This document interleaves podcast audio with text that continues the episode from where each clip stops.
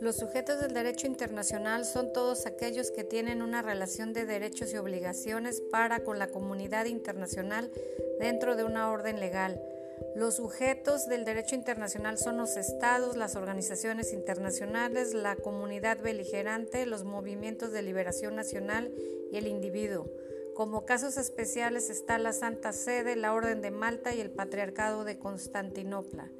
En la concepción clásica solamente se aceptaban a los estados como sujetos plenos del ordenamiento internacional, pero actualmente se consideran a otros sujetos.